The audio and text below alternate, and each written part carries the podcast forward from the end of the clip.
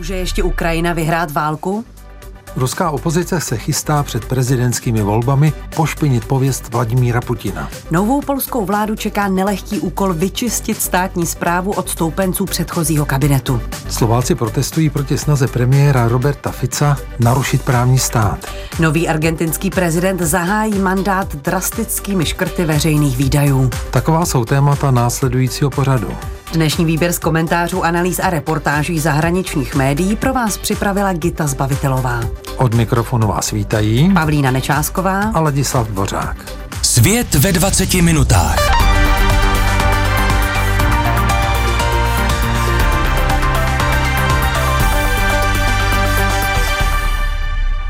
Ještě před rokem byl ukrajinský prezident Volodymyr Zelenskyj osobností roku časopis Time, ale dnes, kdy se blíží druhá zima války, je situace odlišná.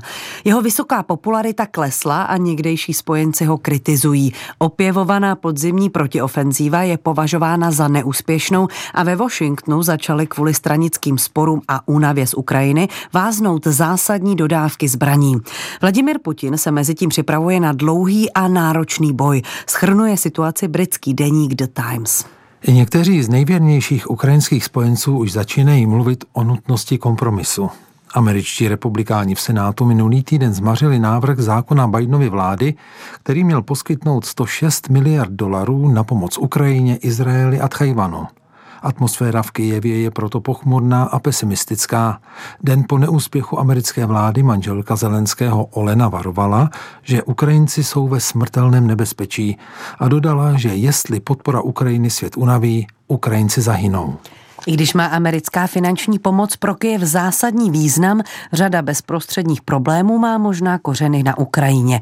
V roztříštěné ukrajinské politice se objevují náznaky, že končí politické příměří, které trvá od zahájení ruské invaze. První úder zasadil starosta Kyjeva Vitalij Kličko. Když Zelenský odložil březnové volby, Kličko ho v rozhovoru pro jeden švýcarský server obvinil, že se chová jako diktátor a aktivně směřuje k autoritářství. Kličkova poznámka je znepokojivá i kvůli zvěstem o roztržce mezi prezidentem a vrchním velitelem armády Valerijem Zálužným, který se podle průzkumů těší mnohem větší oblibě než Zelenský. Znamená to všechno, že jsou prezidentovi dny sečteny, ptají se londýnské Timesy. Známý ukrajinský novinář Vitalij Portnikov si to nemyslí. Průzkumy v době války nic neznamenají a volby teď nebudou, prohlásil. Někteří Ukrajinci vidí za všemi těmito spekulacemi Moskvu. Rusové investují miliardy do informační války, upozorňuje bývalý náměstek ministra obrany Leonid Poljakov, dnes ředitel Národního institutu bezpečnostních studií při úřadu prezidenta. Právě v době těchto fám a politických podrazů zasadili Kyjevu ránu republikáni v americkém kongresu. Za to, že prezident Biden nepřijal dostatečná opatření proti ilegální migraci, se mu pomstili tím, že neschválili zákon o financování, který zahrnoval i pomoc Ukrajině. Podle Johna Boltona, bývalého bezpečnostního poradce prezidenta Donalda Trumpa, však kongres tuto pomoc jistě schválí, ale ne do Vánoc. Jestli však prezidentské volby vyhraje Trump, nastane vážný problém, protože zřejmě půjde na ruku Putinovi. I ten tak dostane, co chce, varuje Bolton. Zároveň se obává, že by se Trump mohl pokusit stáhnout Spojené státy ze Severoatlantické aliance. Za blokování peněz Ukrajině se náramně líbilo Kremlu. Jehož mluvčí Dmitry Peskov vyjádřil naději, že kongres bude i nadále mařit snahu házet peníze amerických občanů do pece ukrajinské války. Putin se v tentýž den vrátil na mezinárodní scénu, když navštívil Spojené arabské emiráty a Saudskou Arábii. Jinde než na západě ho za vyvrhele nepovažují. Tato vítězoslavná reakce kontrastuje se stále pesimističtějším tónem Zelenského. Koncem minulého měsíce při návštěvě Mikolajivské univerzity na jihovýchodě Ukrajiny řekl studentům, že bude obtížné znovu si získat obyvatele převážně ruskojazyčného Donbasu. Druhý den v rozhovoru pro agenturu A P připustil, že ukrajinská protiofenzíva nedosáhla kýžených výsledků. Na otázku, jak dlouho ještě válku povede, odpověděl, že dokud k ní bude mít motivaci společnost, armáda, ukrajinský lid i on sám. Tyto výroky mají hodně daleko k jeho churchillovskému projevu v britské dolní sněmovně loni v březnu, jen několik týdnů po ruské invazi, ve kterém přísahal, že Ukrajina se nikdy nevzdá. Změna tónu Zelenského však může souviset s tím, že už nedokáže přehlížet realitu na bojišti. Lidé si mysleli, že běžíme sprint, jenže Rusové běží maraton, říká bývalý ředitel ukrajinské energetické společnosti Naftogaz Andrej Koboljev. To podle něj vzbudilo nerealistická očekávání vývoje války. Teď lidé hledají obětní beránky a nepanuje jednota. Podle Koboljova by to však byl obrovský skok, kdyby Ukrajina začala s Ruskem vyjednávat. Kdyby to Zelenský udělal, ať už z vlastního rozhodnutí nebo pod tlakem Západu, například výměnou za členství v Evropské unii nebo částečné členství v NATO, není žádná záruka, že by Putin omezil své požadavky jen na území, které Rusko ovládá, což je sedmnáct procent Ukrajiny. Moskva si bude klást nepřijatelné podmínky, soudí Koboljev podle britského deníku The Times. Představitelé ruské opozice v trestaneckých koloniích i v exilu slibují, že budou dál bojovat proti Vladimíru Putinovi, který bude v březnu opět kandidovat na prezidenta. Vědí sice, že bude prohlášen za vítěze bez ohledu na výsledek voleb, ale doufají, že se jim podaří narušit širokou podporu veřejnosti a obrátit veřejné mínění proti válce na Ukrajině, píše agentura A P. Prezidentské volby se budou konat v březnu. Aktivisté přiznávají, že nemá smysl snažit se ovlivnit jejich výsledek, chtějí však využít předvolební kampaně k prezentaci svých názorů na Putina a jeho vládu. Hlavní stratég a šéf štábu vězněného Alexeje Navalného Leonid Volkov proto spustil projekt, jehož cílem je oslovit telefonicky nebo přes internet co nejvíce Rusů a přesvědčit je, aby se obrátili proti Putinovi a válce. Už koncem října měl projekt sto sedmdesát dobrovolníků. Telefonovali Rusům a prováděli průzkum, aby zjistili, co lidi nejvíc trápí a co nejvíc potřebují, aby tomu přizpůsobili telefonáty v budoucnu. Podle Volkova vyjádřila naprostou spokojenost se děním v Rusku pouze hrstka lidí z tisíců oslovených. Další byli nespokojení alespoň s jednou věcí, buď s válkou, hospodářskou situací, zdravotnictvím nebo třeba sociální spravedlností. Existují i otázky, na které úřady nedokážou odpovědět a tým podle Volkova doufá, že jejich nastolením způsobí Kremlu politické problémy. Tým také umístil v Moskvě, Petrohradě a dalších městech billboardy s nápisy Rusko nebo Šťastný nový rok s odkazem a Q R kódem na webovou stránku s názvem Rusko bez Putina. Ta lidi vyzývá, aby přesvědčili alespoň deset dalších, ať proti Putinovi podnikají kroky. Kampaň s názvem Ne Putinovi plánuje i protiválečný výbor, další opoziční skupina se členy jako bývalý magnát Michail Chodorkovský, šachová legenda Gary Kasparov nebo někdejší zákonodárci Gennadij Gudkov a jeho syn Dmitrij. Podle Gudkova je cílem kampaně vysvětlit Rusům, jaká by byla budoucnost bez Putina. Nebyla by válka ani represe a vláda by se soustředila na ekonomiku, vědu a vzdělání. Jedna skupina je dokonce přesvědčena, že je možné navrhnout kandidáty, kteří by se Putinovi postavili.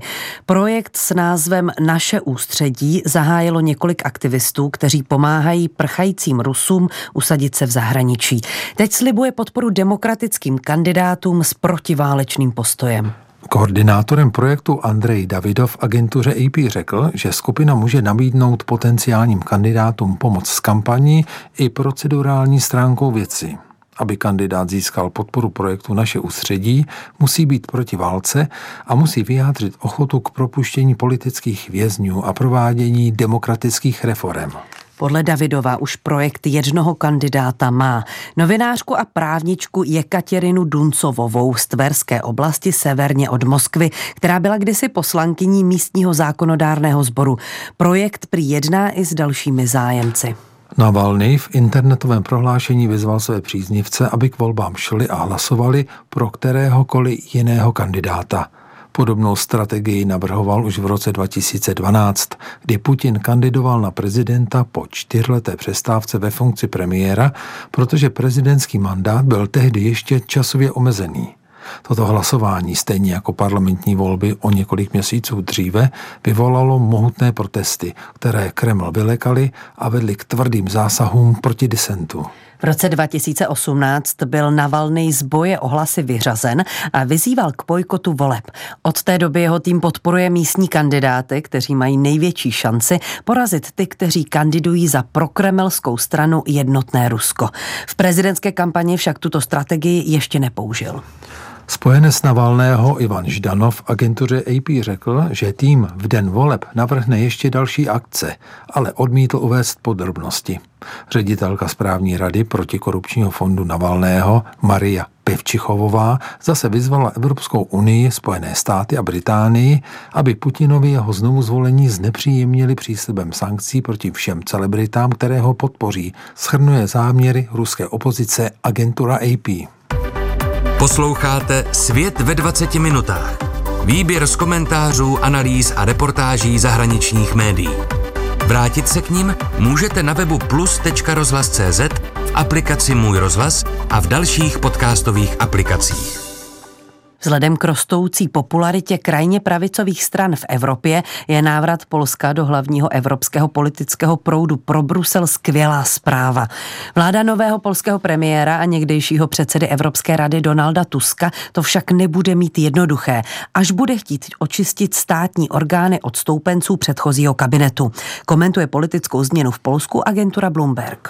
Podle kritiků vlády strany Právo a spravedlnost jsou všechny orgány od státních médií přes soudy až po centrální banku prolezlé jejími přívrženci. Jejich vliv bude trvat i po volební porážce strany. Zanechali stopu úplně všude, počínají nejvyšším soudem a konče zákazem potratu, který patří k nejpřísnějším v Evropě. Vláda Práva a spravedlnosti osm let porušovala ústavu a oslabovala demokracii a vysloužila si za to řadu výtek Evropské unie. Kvůli sporům o nezávislost polského soudnictví Brusel Varšavě zadržuje finanční prostředky ve výši skoro šedesát miliard eur. Dědictví Práva a spravedlnosti nepůjde zrušit rychle, i když Poláci stranu vyřadili z politiky. Účast v říjnových volbách byla vyšší než po pádu komunismu v roce devatenáct osmdesát devět. Tuska teď čeká bezprecedentní úkol zvrátit neliberalismus, upozorňuje ředitel Evropské rady pro zahraniční vztahy ve Varšavě Piotr Buras. Poukazuje na státní instituce plné stoupenců práva a spravedlnosti, včetně guvernéra centrální banky, který je zvyklý plnit příkazy předchozí vládní strany. Buras souhlasí s Tuskem, že Polsko teď musí přijít na to, jak obnovit právní stát, aniž by ho to porušilo. Tusk, který odešel v roce dva tisíce čtrnáct do Bruselu, je v Polsku kontroverzní osobností a vítězství opozičního bloku v jeho čele stále mnoho lidí překvapilo. Na odpor nejspíš narazí i prosazování změn, ať už uvolňování zákonů o potratech, které v Polsku vyvolaly nejmoutnější protesty od pádu komunismu, a nebo zrušení politického dohledu nad státními médii. Několik známých televizních moderátorů už oznámilo, že z televize odejdou. Stoupencem práva a spravedlnosti je polský prezident Andrzej Duda, který zůstane ve funkci až do roku dva tisíce dvacet pět.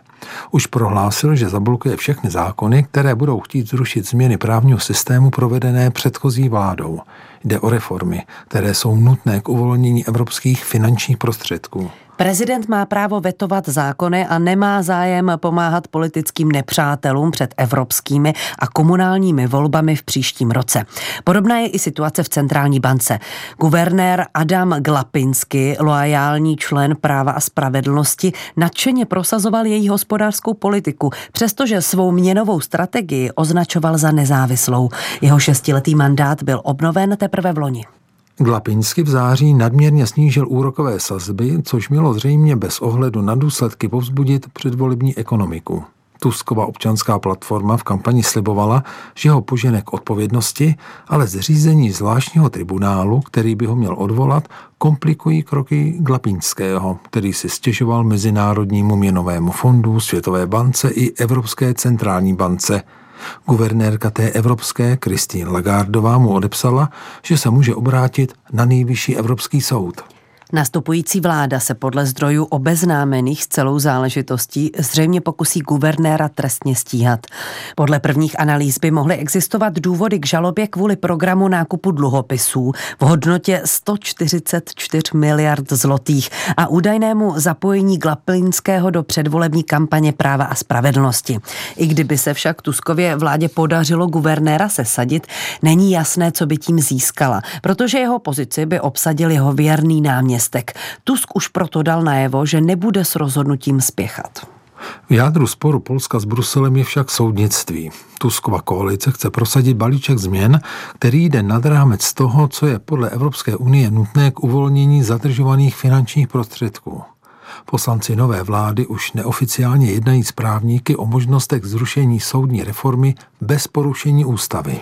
Když vláda práva a spravedlnosti odmítla zrušit sporný mechanismus disciplinárního řízení soudců, dostalo Polsko od nejvyššího Evropského soudu pokutu a muselo skoro dva roky platit jeden milion eur denně.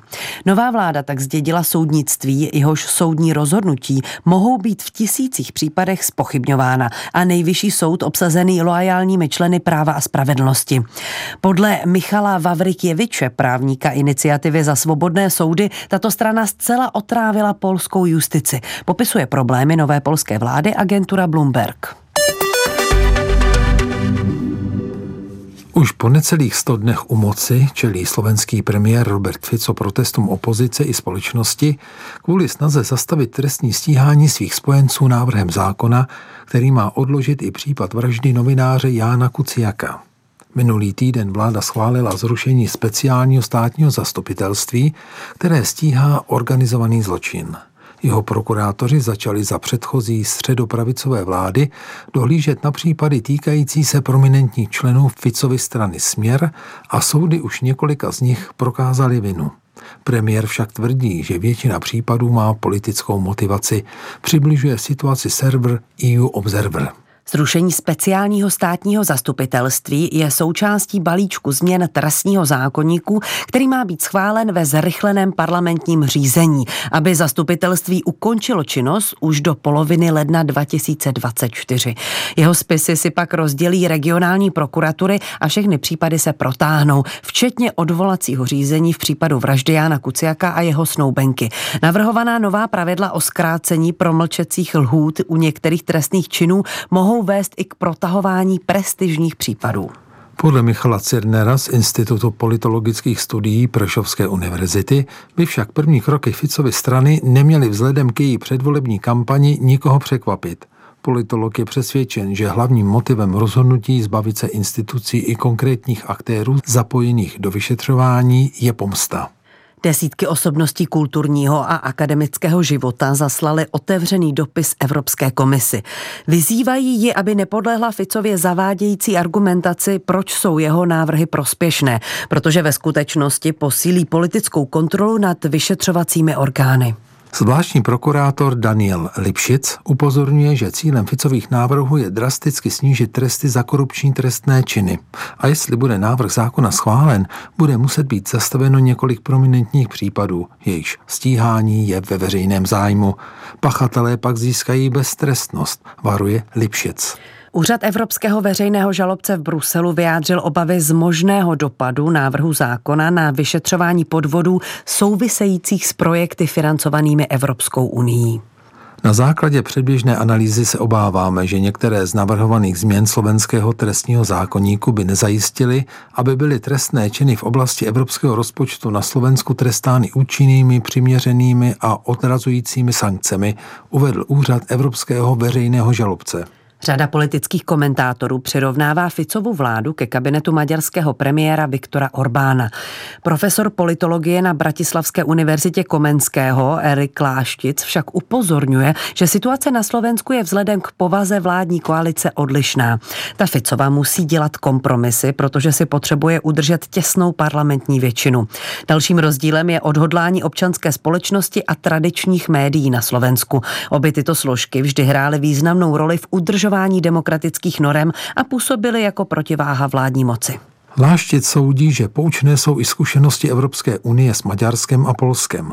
Brusel sledoval narušování demokratických norem a právního státu v těchto zemích a teď je pravděpodobně ostražitější i odhodlanější reagovat na podobné události i v jiných členských zemích, domnívá se politolog.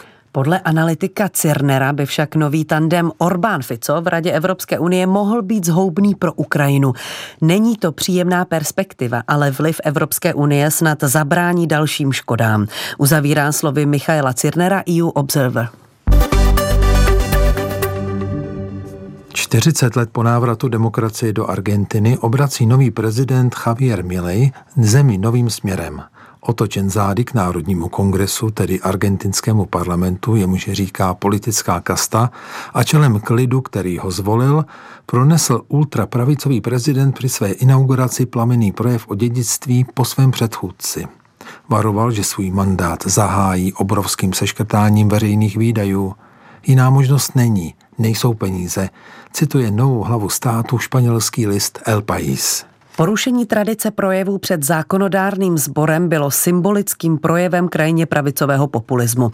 Navíc byl Milei obklopen dalšími spřízněnými politiky, jako jsou maďarský premiér Viktor Orbán, bývalý brazilský prezident Jair Bolsonaro nebo předseda španělské strany Vox Santiago Abascal.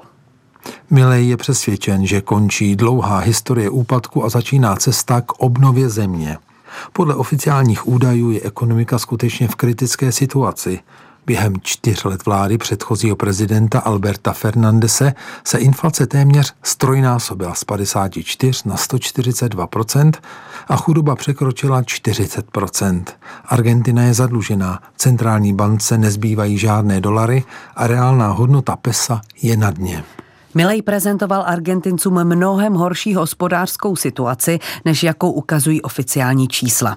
Zmínil se i o obávané hyperinflaci, které došlo naposledy v roce devatenáct osmdesát devět a nikdo z těch, kdo ji zažili, na ní nikdy nezapomněl. Ceny tehdy stouply o více než tři tisíce procent. Nedalo se zjistit, kolik stojí kilo mouky nebo láhev oleje, protože ceny se měnily i během dne. Chudoba prudce vzrostla a lidé rabovali supermarkety. Milei prohlásil, že v situaci, kterou způsobily předchozí vlády, by mohla inflace dosahovat až patnáct tisíc procent ročně. Milei však slibuje, že udělá maximum, aby se tomu Argentina vyhnula. Kdyby se to nepodařilo, mohla by chudoba vzrůst až o devadesát procent a polovina všech obyvatel by neměla dostatečný příjem ani na nákup potravin. Nový prezident nabízí drsnou nápravu. Předpokládá škrty ve výdajích až do výše pět procent há dé pé a chce zrušit dotace na veřejnou dopravu, plyn, elektřinu a vody. Stejně jako britská premiérka Margaret Thatcherová v osmdesátých letech je Milei přesvědčen, že je třeba otevřít se trhu.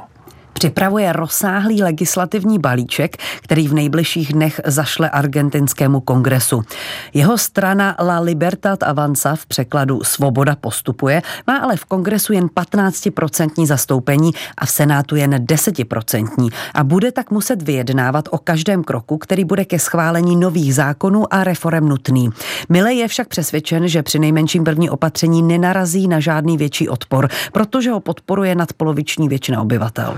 Země je však rozdělená víc než kdykoliv dříve a prezidentova podpora není úplná. Miliony lidí přijali jeho slova jako poselství naděje, ale mnoho dalších se bojí nové éry privatizací a protržní hospodářské politiky, která navazuje na politiku peronisty Carlose Menem v devadesátých letech. Dobře si pamatuju, že v letech dva tisíce jedna a dva tisíce dva neměli přístup ke svým bankovním vkladům. Zatím není jasné, zda se tato polarizace projeví i v ulicích. Argentina má dlouhou tradici protestů proti nepopulárním zákonům. Vláda však varovala, že tvrdě zasáhne proti každému, kdo bude organizovat násilné demonstrace a nepovolené uzavírky ulic. Milei má na zlepšení katastrofální hospodářské situace čtyři roky a jako první ekonom ve funkci argentinského prezidenta se už nemůže dočkat, až začne pracovat. Uzavírá El País. Svět ve dvaceti minutách. Dnešní vydání připravila Gita Zbavitelová, za mixážním poutem byl Jaroslav Novotný. Plné znění pořadu najdete na internetových stránkách plus tečka rozhlas tečka cé zet. Příjemný poslech dalších pořadů Českého rozhlasu Plus přejí Pavlína Nečásková a Ladislav Bořák.